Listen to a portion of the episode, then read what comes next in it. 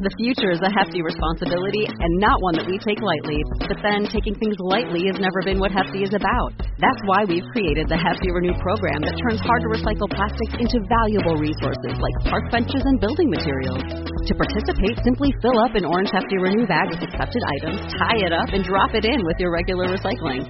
That's it. It's that easy. It's time to rethink recycling with Renew.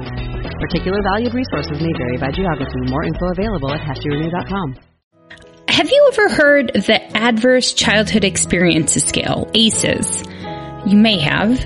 But have you heard of the Positive Childhood Experiences Scale? That's what I want to talk about today.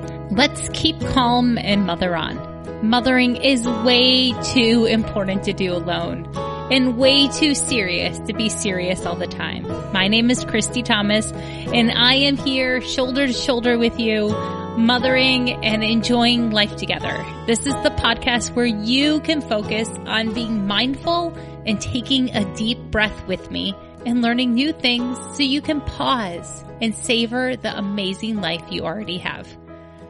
So if you've been swept up at all in the social media trend of talking about trauma, one of the things that you may hear people talk about if they're talking about trauma or boundaries or energy work or healing and breaking generational cycles is the adverse childhood experience.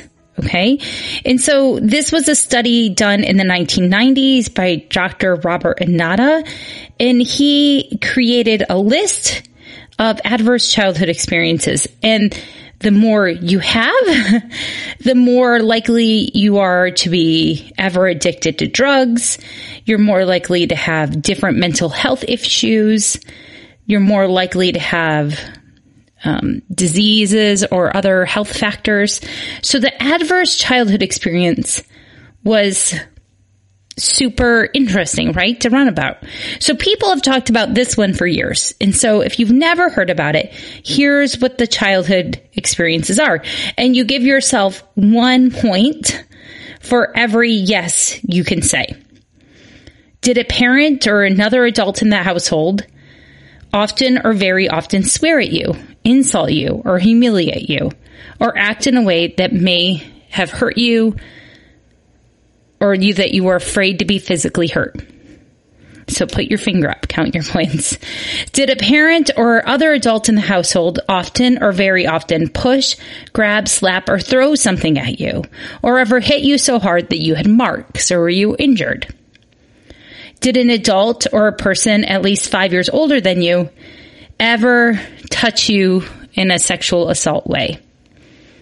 Attempt or do yeah. Okay. I'm not going to say all the words because of the possible listenership.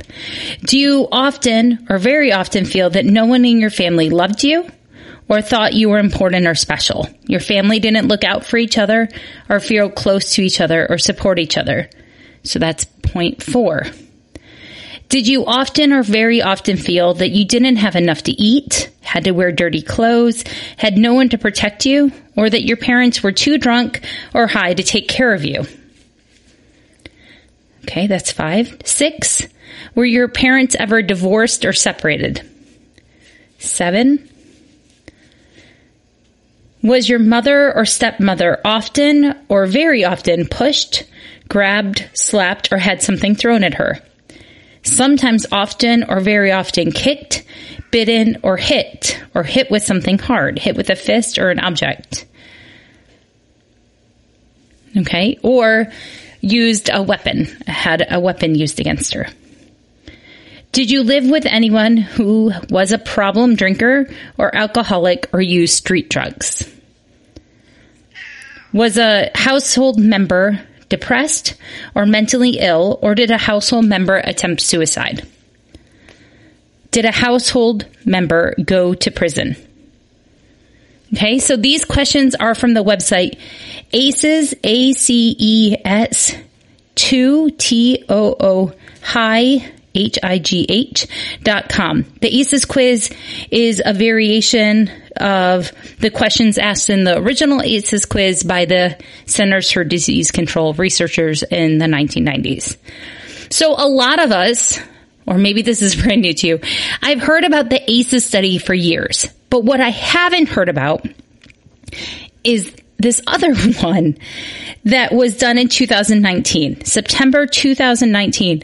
Dr. Christina Bethell released the results of a study of over 6,100 adults from John Hopkins about positive childhood experiences. And that's what I want to talk to you today about since it's back to school season. And this is a really important time to say, Hey, are we doing these things? Do my kids have these things?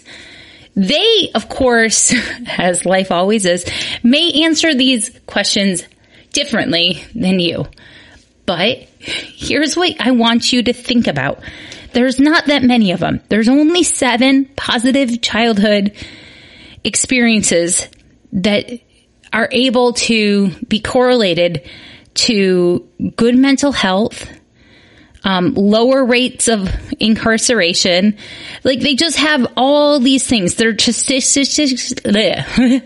thank you, statistically linked to good emotional and mental health. Okay. So these seven are what we're aiming for. Number one, the ability to talk with family about feelings. So pause, reflect. How comfortable are you with all the feelings? Are they able to talk about feelings with you? All of the feelings.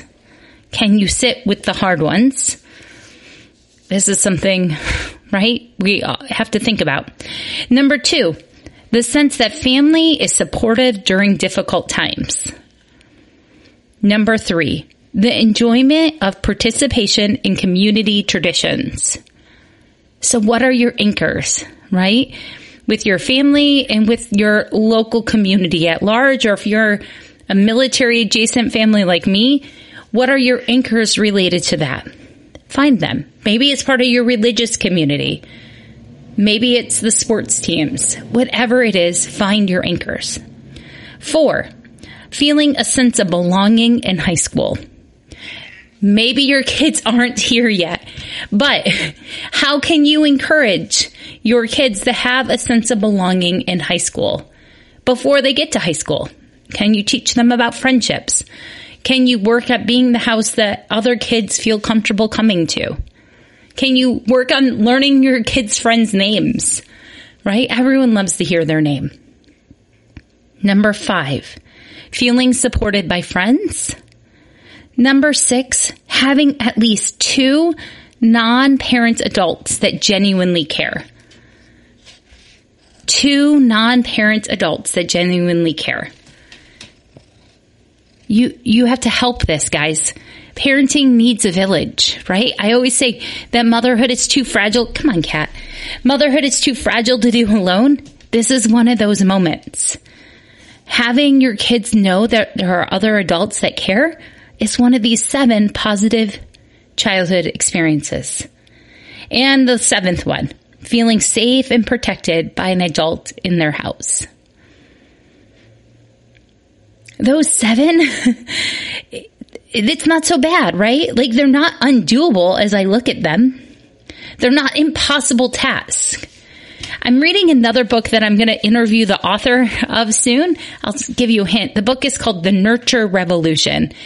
And it's mostly written for parents um, before giving birth to a child or um, under the age of three, because that's the time period the scientist is looking at in terms of brain development. But it is just so affirming of what it means to nurture and that the United States in general is a very low nurture society. So if we're living in a society that is low nurture, we are pushing independence more than connectedness.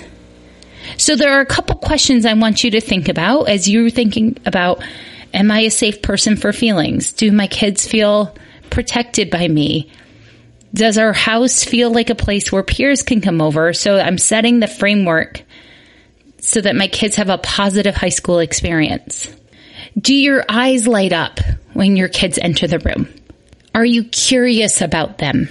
Or are you just nagging, right? And correcting? There are four questions that Dr. Greer Kirshenbaum says in her book about nurturing presence. Okay, so once again, her book is The Nurture Revolution, and she's going to be a guest soon. But this is lighting my brain up so much, and it goes so well with this positive childhood experience that I'm going to read them to you, but also link to her website. The first is, Do you see me? The second is, Do you care that I'm here? The third is, Am I enough for you, or do you need me to be better in some way? And the fourth is, can I tell that I'm special to you by the way you look at me? In these questions, right, she's asking parents to think about these things from birth to three, right? When the kids can't even respond and they're only going off tone and body language. I'm sure we're going to get into it, but I want to prompt these and leave these here for you because I know that you're a mom that cares and you've always been exactly the right mom for your kids. And I'm so glad that you are here on earth. And sometimes we just need a couple questions. It's kind of like a tune up of our heart and back to school season is a great time to do that. So use these positive childhood experiences, those seven, and these four questions to help guide you into an amazing 2023-2024 school year with your kids. You've got this. There are people all around you that want to be your village and support you. So let's find that together. For your self care this week, I think that you should make a really delicious salad. I recently joined a community supported agriculture that delivers vegetables to my house and it's amazing. And I have now made two giant bowls of cucumber vinegar and onion salad that I eat every day at lunch. And, um, yeah, it just tastes like summer to me. And for your family fun idea, I have two of them that I think are really important for this back to school time. I would like you to find a way to do something sensory play with your kids. That's the first idea. So get a bucket, get some Play-Doh, get some flo- the foam, like the styrofoam foam, whatever it is, just do something sensory related to help your kids re-regulate when they get home from school. Offer them the opportunities to use more senses, right? Because sometimes when you're sitting at a desk all day, your hands are fidgety and you need some more input. The other family fun idea I have is also related to back to school dysregulation is that there is information that tells us that if you can do balance activities, so things that require you to focus on balance and use that vestibular system. So tightrope walking, um, balance beams, swinging, those sort of activities really help re-regulate your body and get you back into your body and out of the overthinking and worry of your brain.